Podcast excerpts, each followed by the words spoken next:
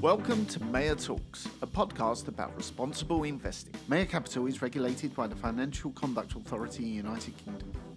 The investment services of Mayar are only available to professional clients and eligible counterparties for the purposes of the FCA's rules. Past performance does not predict future results, and the capital value of investments and the income generated can fluctuate. In 2003, Aziz Al Naim, managing director of Mayar Capital, wrote to his first investors. He said, We will invest in companies that adhere to our ethical principles. We want to be shareholders of companies that provide a needed service or product to their customers, cherish their employees, and help make this world a better place.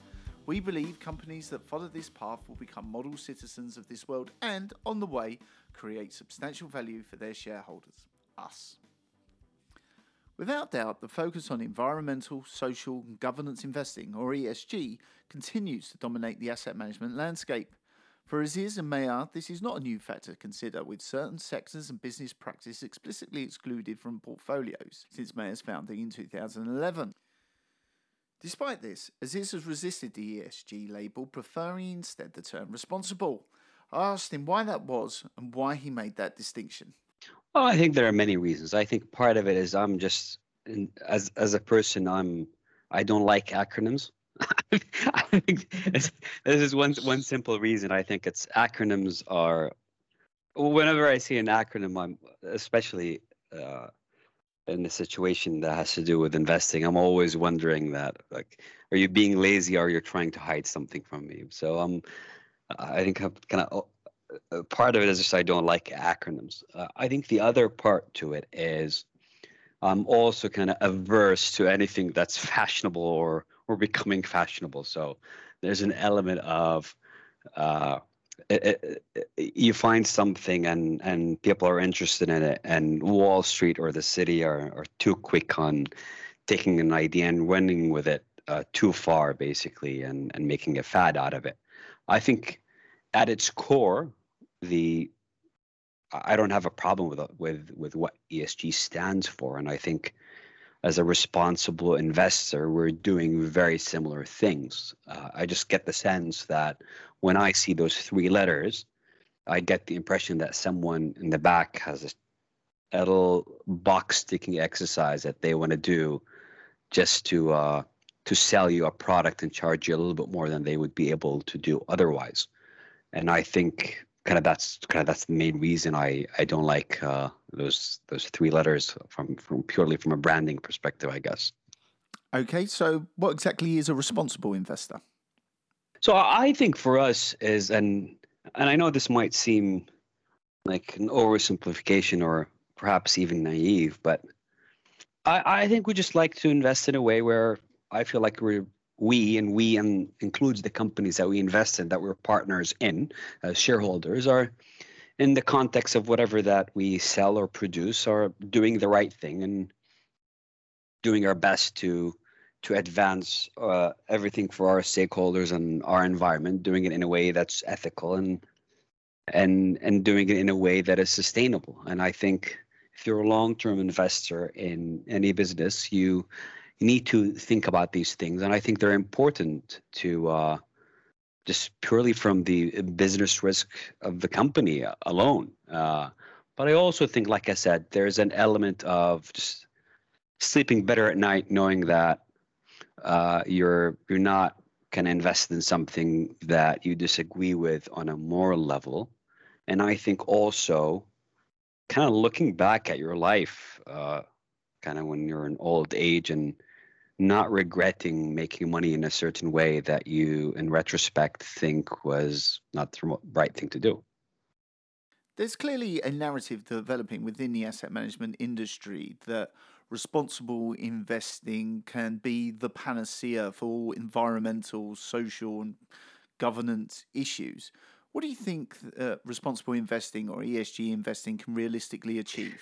You know, I've heard that question being asked a lot recently, and and I don't know I don't know if it's it's a fair question, and, and I don't know if it's it's an even an important question to ask uh, for several reasons. One is, like I said earlier, I think that to me at least, and I think for a lot of our investors, we want to be responsible investors because, like I said, they just want to sleep better at night, knowing that you're invested in in a way that doesn't conflict uh, with kind of your individual uh, ethical values.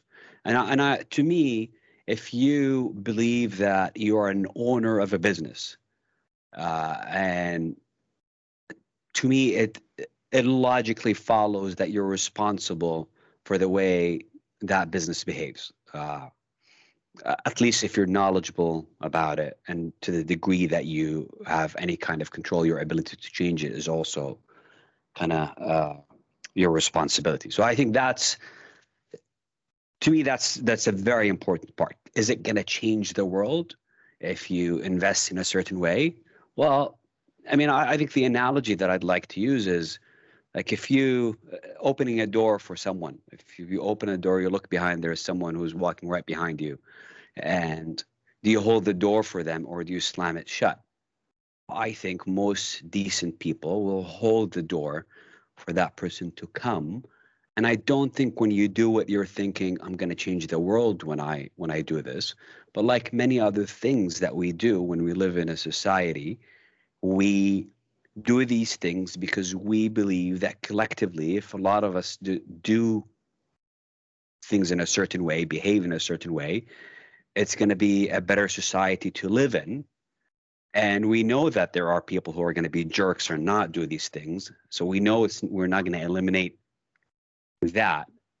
But we also know that doing it by ourselves individually is also not going to change the world and we may not be able to change society so if you were the last person who held the door for anyone and, and no one else was doing it would you do it or not i think that's the relevant question i think i'd still do it even if i if it no longer became the norm because i think it's a nice thing to do and and kind of that's the way i think about in, in responsible investing and esg will it change the world well maybe if enough of it of us do behave in a certain way, maybe it will, but I don't care. I'll still do it even even if I didn't think it would change the world because to me that's how I want to behave.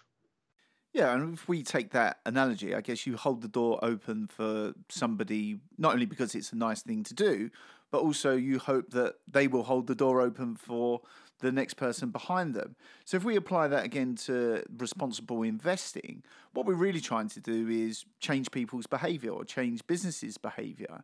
So do we engage, continue with ownership and try and change behavior from the inside, or do we disinvest, walk away, and raise the cost of capital for firms that are not pursuing best practices? I think the answer is yes. I think it's all of the above. I think there because with a lot of things, you also have to be pragmatic about your ability to do something, and it's not just a function of not being BlackRock and being a smaller firm, uh, because there are things that even BlackRock can change with the companies that they invest in. In the end, if if there is a situation where there is a controlling shareholder who's got all of the votes and they're doing something that you disagree with well, I mean, you could engage, but I, there are many situations like that where, frankly, you're just going to be wasting your time and wasting your investors' capital potentially when you're not going to change anything in that company. And you're much better off selling your shares and going somewhere else where uh, uh, your efforts are going to be more productive. So there is an element of pragmatism that you also have to keep in mind.